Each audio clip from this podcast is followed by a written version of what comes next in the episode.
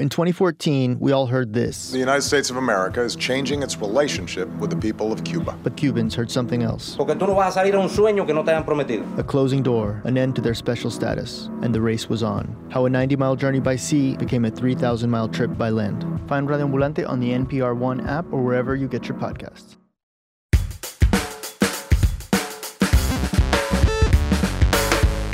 Hey, y'all, from NPR, I'm Sam Sanders. It's been a minute. It's Tuesday, which means it's time for a deep dive. Today, we're talking with comedy writer Ashley Nicole Black. She covers it all race and comedy, improv in the Midwest, Scandal, the TV show, Savage Garden, the band. I promise there's a reason for that last one.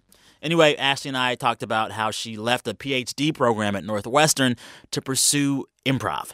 Yeah, you heard that right. A PhD led Ashley to improv. It took years of working away and applying to various gigs, but Ashley finally made it as a writer on a little TBS show called Full Frontal with Samantha Bee. Samantha saw some star quality in Ashley, and she made her a correspondent on the show last year. She won in the Outstanding Writing category for a variety special. And one thing I like a lot about this chat is that Ashley spent a good amount of time talking about how improv and comedy can really bring people together in a time when a lot of us seem pretty divided. Anyway, let's just get into it. Ashley was in New York, I was in D.C.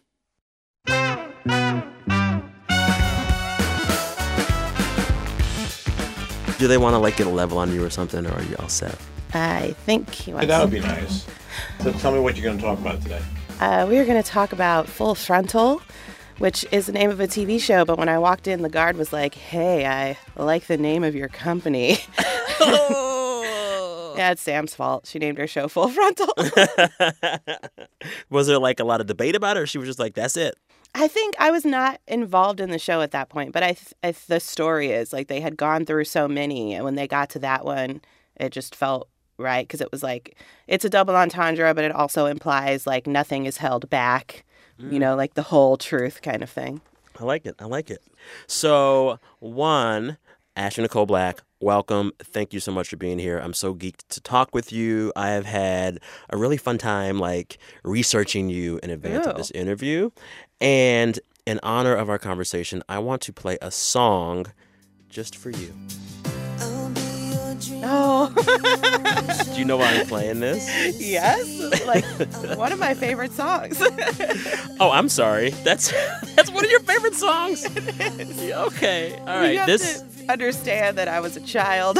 Okay. this song is Savage Garden's Truly Madly Deeply. And I'm playing it because you tweeted today, quote, Sometimes you're sitting at work barefoot listening to Savage Garden thinking, my life turned out just the way I thought it would as a kid. What is that like what does that mean? I was like, I was a very dreamy child. I was very weird.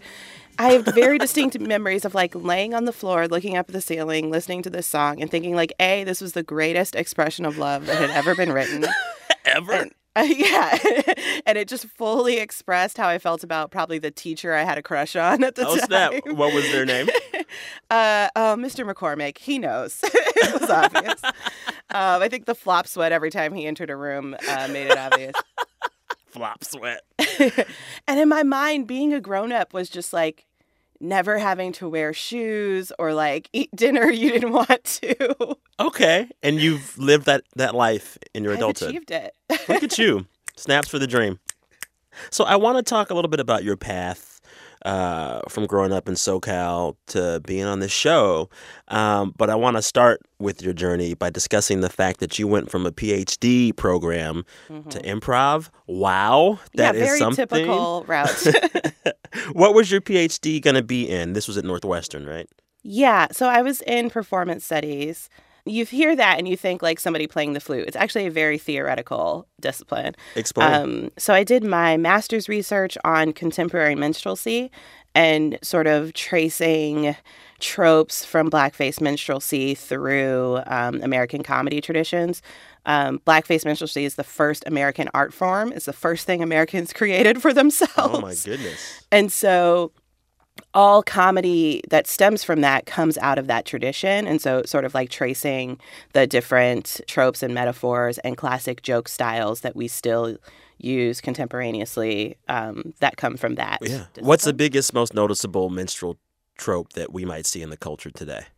Um, there are a lot of characters, like even like the nosy neighbor character, which is like a real classic sitcom thing. That comes from that. Obviously, the Mammy characters, the Jezebel characters, the ones that are more recognizably minstrelish, come from Yeah. that. Um, Olivia Yeah. Pope, every now and then I'm like, girl, you're giving me plantation vibes with these dudes. no. well, the the uh, they did do a very explicit reference to Sally Hemings in one episode. That was amazing. yeah. Interesting. So you're studying that. Uh, were you doing more of that kind of work in your PhD program after your master's research? Yeah, um, and also I was studying because I had started to do improv at that time, so I was like trying to live this crazy double life where I would like do comedy shows at night and then like teach and do research during the day, but I just didn't enjoy it. So yeah, and I was doing sketch. And I sort of found my voice in sketch and realized that, like, the same topics that I was wrestling with in these super academic papers that I was writing, I could write a five minute sketch and, Mm-hmm. And touch on the people same, and they would laugh at it, and you would. yeah, and they would actually want to hear it because Yeah. it was fun and funny. because no and one's it reading the wasn't. dissertation. Sorry. no, they're literally locked in the library, and you can't really get that. Like it's hard work to get a dissertation if you want to read it, which nobody does. Sorry for the PhD listeners. We love you and support you and affirm you. You're a part of our community. Um, now, if I recall correctly, reading up on you, your parents bought you your first improv class as a way for you to like take some steam off and take a load off from all the studying. Yeah, I had done improv in high school and in college, and it was always just like a fun thing that people do on the side. Like I never thought of it as like a career or a serious thing. Mm-hmm. So when I was like, you know, so stressed out with school and stuff, they were like, "Oh, hey, go take a class on Saturdays." Big mistake on their part. And then it all worked out.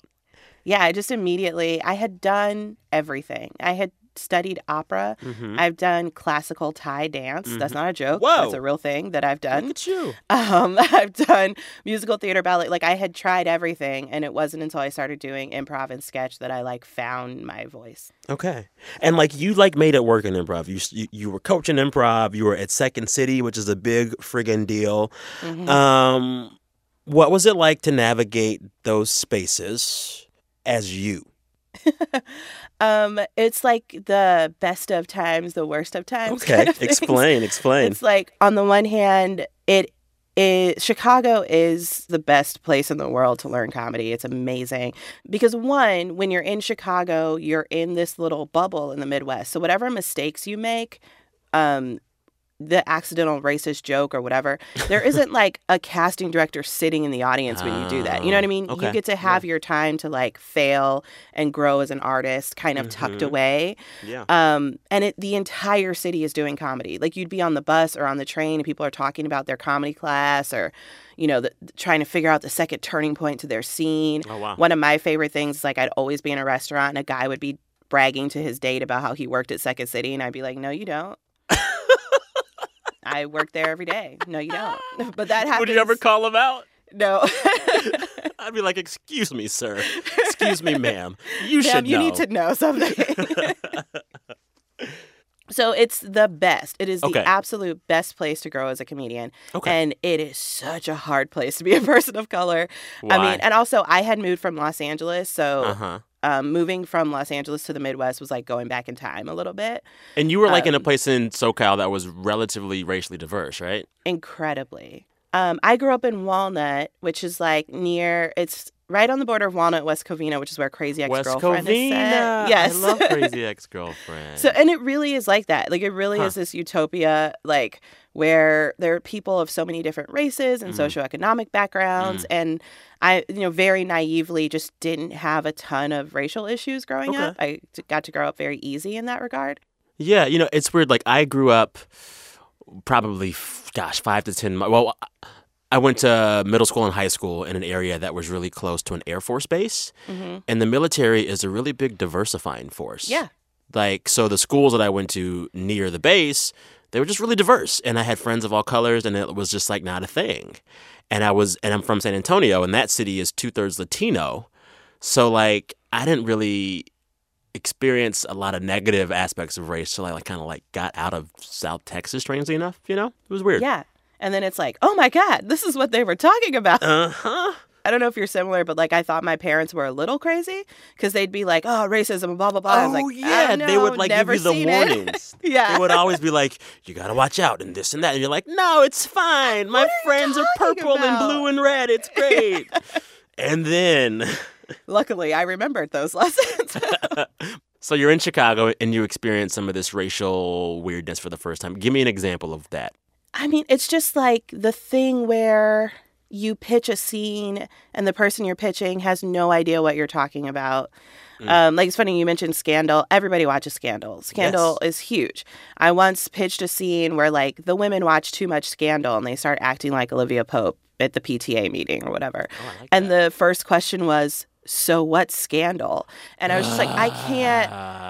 Like when you turn in a scene, we're talking jokes, we're talking scene structure, we're talking budget, whatever. If I have to start by telling you what the number three show on television is, Yeah. we have a cultural divide. Like that's so much more work than someone who, you know, isn't a person of color doesn't have to do to do their comedy.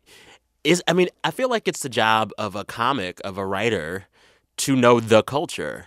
And the fact that these dudes want, don't want to know that scandal is a thing, I'm just like, did they feel lazy to you? Well, the crazy thing to me always was that the audience always knew. And so my like kind of double life in Chicago was like I would have a hard time getting things past gatekeepers. Um, because of cultural differences, or just because I was like way more um, political or more woke. I made hand quotes when I said it, but you guys can't see me. Um, I have this Or- theory that woke is about to be dead as a word. yeah, it was declared dead very recently, I think. Someone over 60 said it, and we were like, we're done. It's it. Shut it down. Um, but I never had that trouble with audiences. Like audiences will go with you wherever you take them as long as you're funny. So it was a great learning experience for me to learn like, okay, this is what I have to do to get something made. And also another great thing about Chicago is you're performing live in the Midwest, you know, mm-hmm. with CBS watchers are your audience and you're Yeah. directly communicating with them every night of the week. Yes. So you learn the audience really well. Did anything about your upbringing in a pretty diverse part of the country did that inform how you reacted to those scandal moments?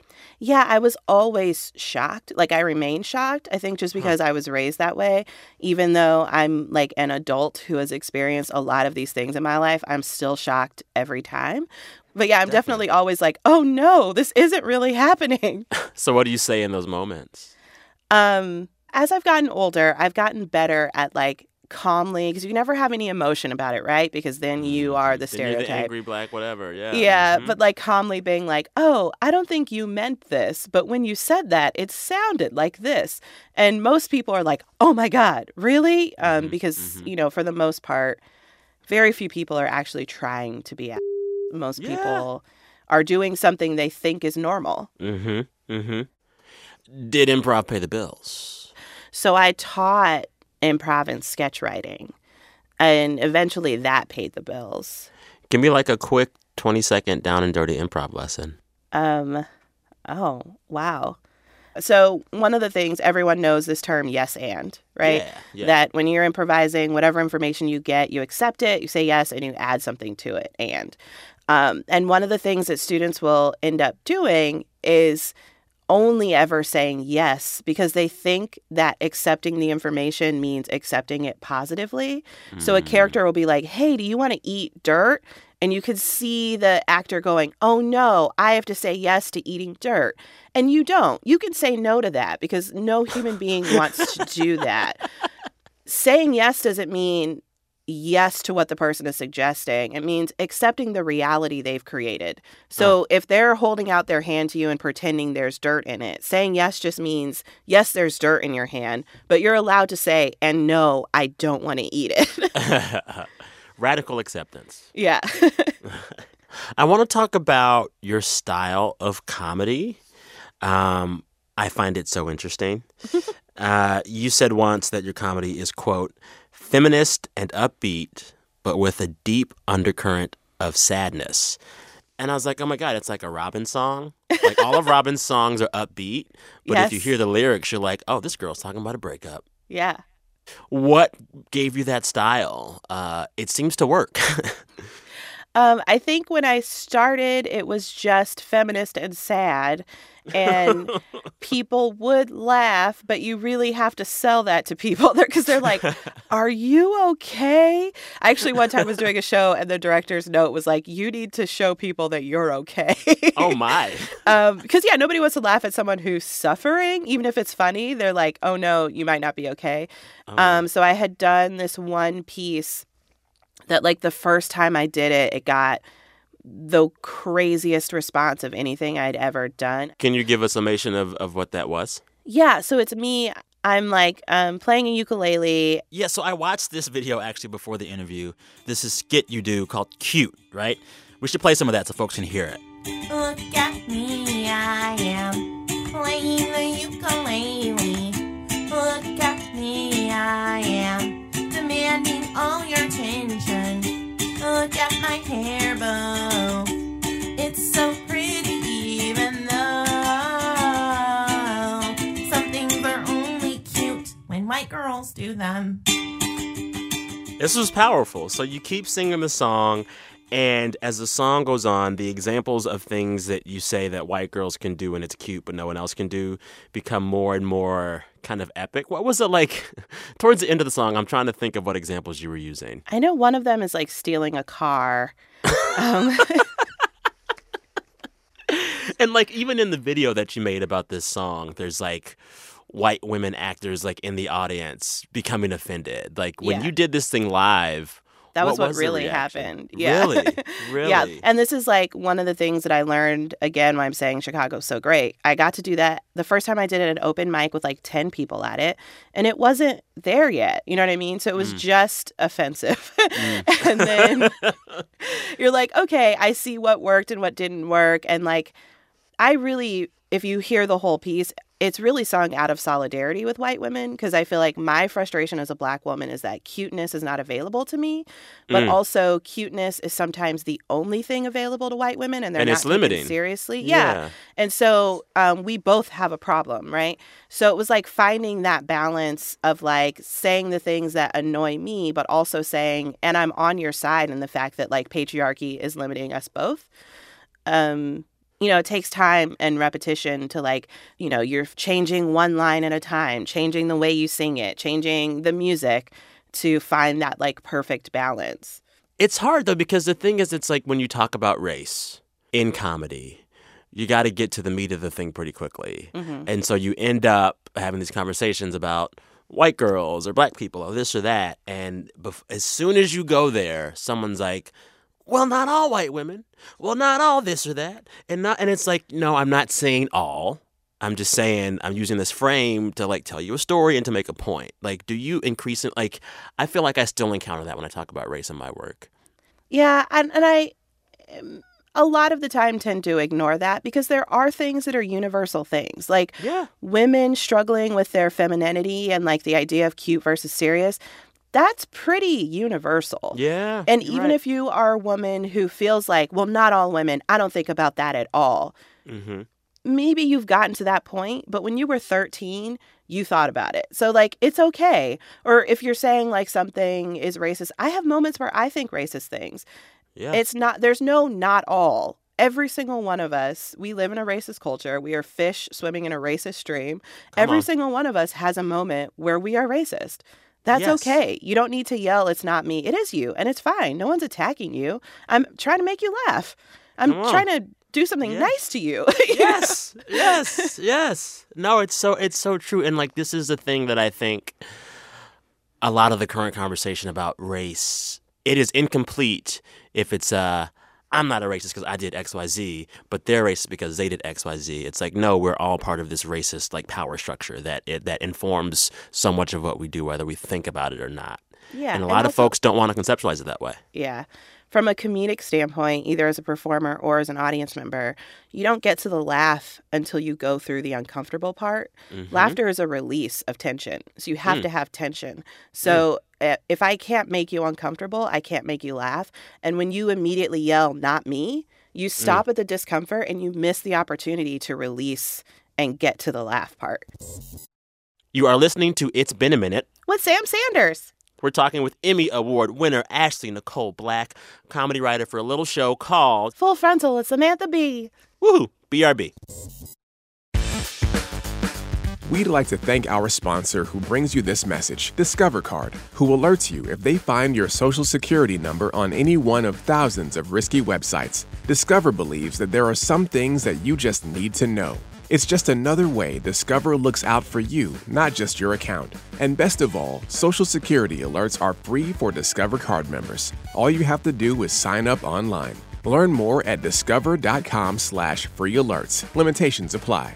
Support also comes from Google Cloud Platform. Use machine learning at scale to build better products. Google Cloud's AI provides modern machine learning services that enables you to easily build models and work on any type of data of any size. Their platform is now available as a cloud service to bring unmatched scale and speed to your business applications. It predicts so your business can thrive.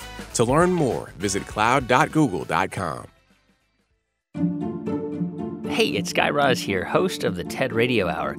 And if you're looking for a new podcast, check out the TED Radio Hour. Every week, we explore what it means to be human. We go on a journey through the big ideas, emotions, insights, and discoveries that fill all of us with wonder. You can find it on the NPR One app or however you get your podcasts.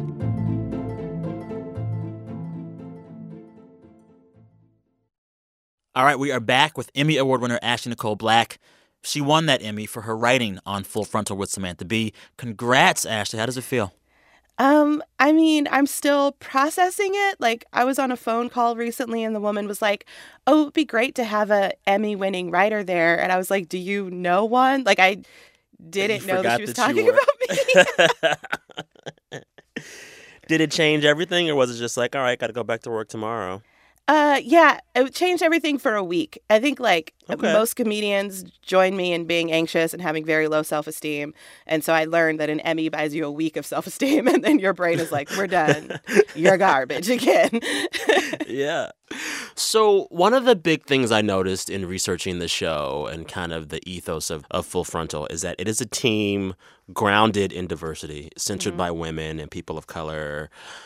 What is that like? Because a lot of times in these writers' rooms for shows like this one, that's not the case. Yeah, it's. I mean, this is the only TV show that I've worked on, um, so I can't compare it to another show. But it's Mhm. amazing. It's so great to like have all your references get gotten, or if people don't get your references, they have the trust in you that they're like, okay, I believe you that this is funny. I don't know what it Yeah. is, but it's structurally sound, and I'll take your word for it. Um, and you know, it's still a workplace, but because we are grounded in that, when there's moments where as a woman, I could say, Hey, you just interrupted me and I was talking. And, uh that's okay. It's not like, Oh, she's a crazy shrew. It's like, Yeah. Oh, I'm sorry I interrupted you. Please finish your sentence. Yeah. Uh, So it's a really nice workplace. Did you try out for other shows before Full Frontal, and how did you find out about applying for the for Full Frontal? Yeah, I had written a couple of packets before Full Frontal, but a friend of mine had actually been invited to apply to the show through his manager. And um, he was like, This isn't for me. This is for you. Like, you would be so great at this. So he passed it on to me. Um, so, yeah, I turned in a packet. I didn't have representation at the time, and a lot of shows will not read unrepresented packets. So I was just hoping it would even get read, let alone get the job. Um, I was so shocked to get the job, and I had two weeks to move to New York. It was so crazy. Oh man. Um, and then I got to the show, and I was like, "Oh, everyone here has done TV before. Everyone's so much more experienced than me. Can I do this?" And just when I got to the point where I'm like, "Okay, I'm doing this. I'm a TV writer. I feel comfortable." Sam was like, "Hey, do you want to be on camera?" I was like, "Ah, That's a lot. yeah." It's a lot of trust.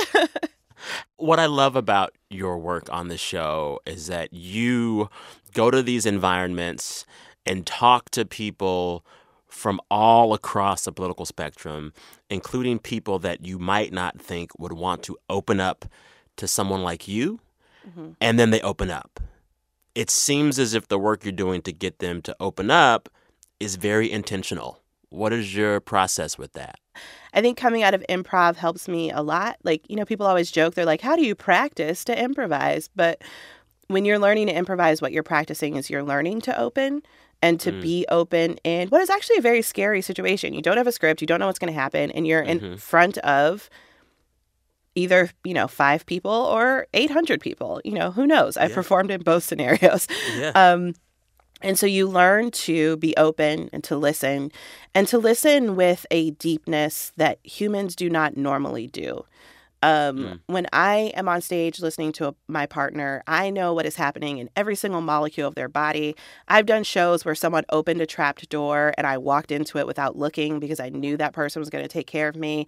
I've Wow. done shows where we've looked at each other and said the exact same sentence at the exact same time, knowing that the other person was going to do it. It's just a level of listening that you have to train to do. And people aren't used to being listened to that way.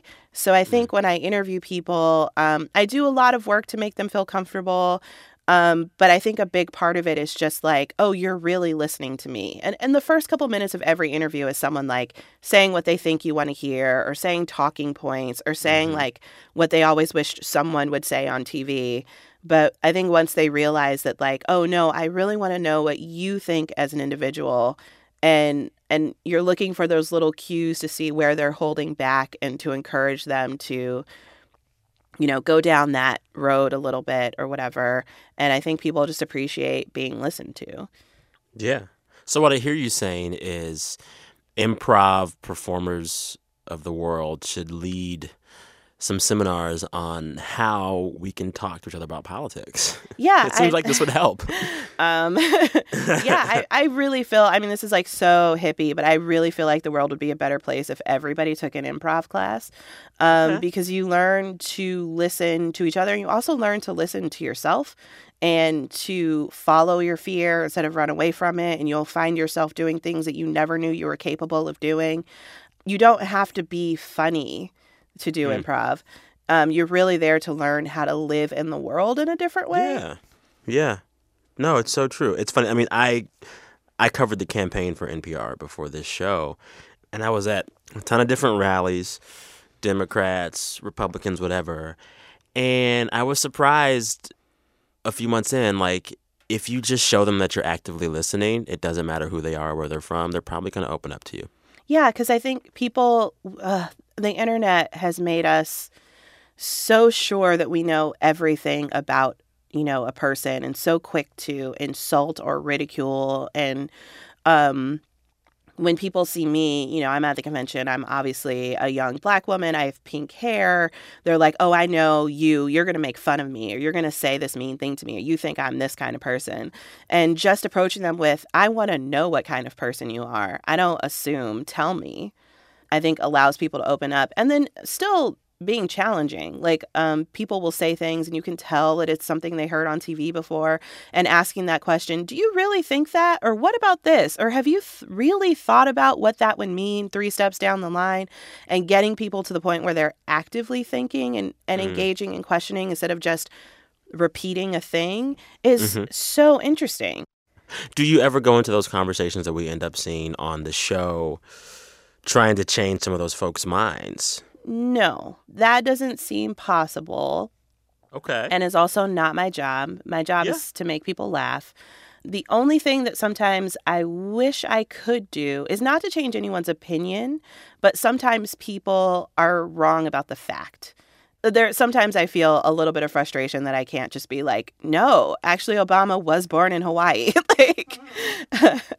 Um, but yeah, if if there's ever any, I never want to change anyone's opinion. But if I'm ever frustrated, it's sometimes I wish that I could correct people on the facts. yeah. Just yeah. because you, your opinion should come from reality.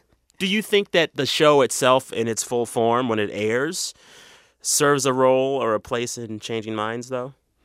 I don't think so. Okay. Um, because, uh, for one thing, the media landscape has become so bifurcated that it is very, Yeah. very hard to get someone who disagrees with you to see your work. So, in that sense, no.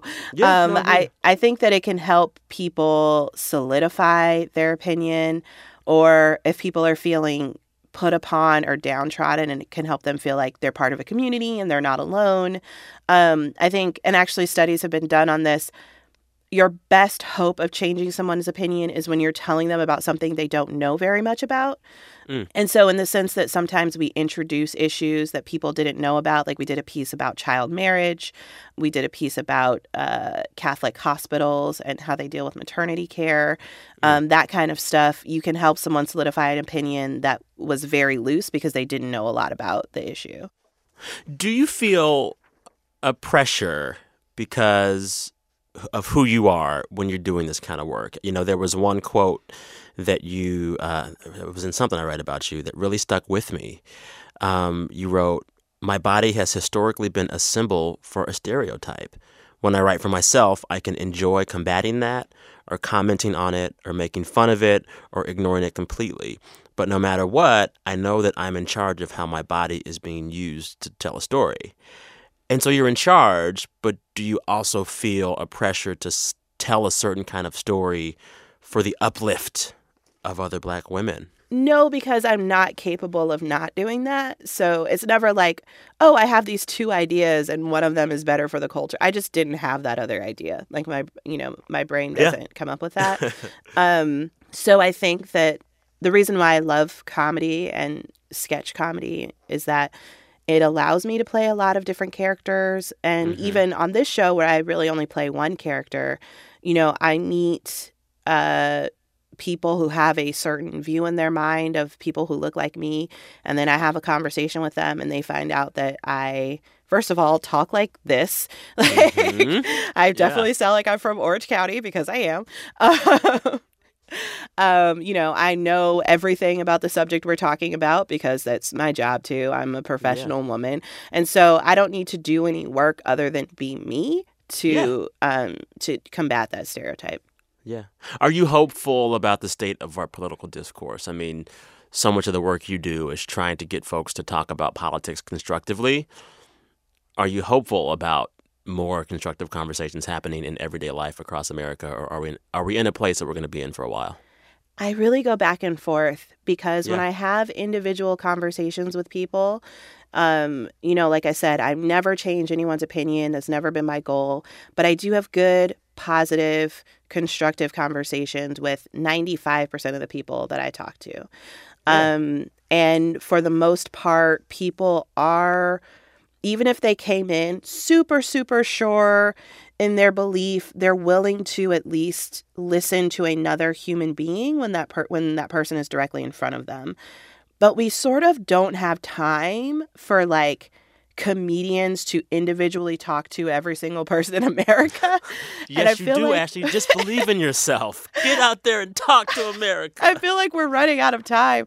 Um, and as far as mass communication goes, news, TV shows, the internet, that is not working. The way that we are communicating with each other on a mass scale is not working. We're only getting pushed further and further and further apart. And, you know, a lot of the conversation right now is about like Russia trying to divide us, and they definitely are doing that, and it definitely has an effect. But the only reason it's working is because we are all collectively in a space right now where we are willing to be divided. And I count myself in that same number. Like I struggle with myself all the time and I read something and I'm just like, that guy's the worst. And that's my take, you know, and Uh-huh. not being compassionate or trying to see the other side of the issue or whatever. We're all in that space. Um, and so I, I don't know how you solve that problem when half the country has one set of facts and the other half has a second set of facts and neither of them ever look at the other side. Hmm. I just don't know how you solve how do you solve it? Improv. Yeah. Everyone takes an improv class. Yeah, yeah. So much fun. That was Ashley Nicole Black. She's a correspondent and writer for the hit late night TV show Full Frontal with Samantha Bee. You can watch that show on Wednesday nights on TBS. As always, we're back in your feeds on Friday. Make sure to share the best thing that happened to you all week. Send me a recording of your own voice to samsanders at npr.org. And a reminder depending on where you live, you can hear our podcast on the radio now as well. Make it a part of your weekend routine. Go to npr.org slash stations to find out if the show is on near you. All right, that's a wrap. I'm Sam Sanders. Thanks for listening. Talk soon.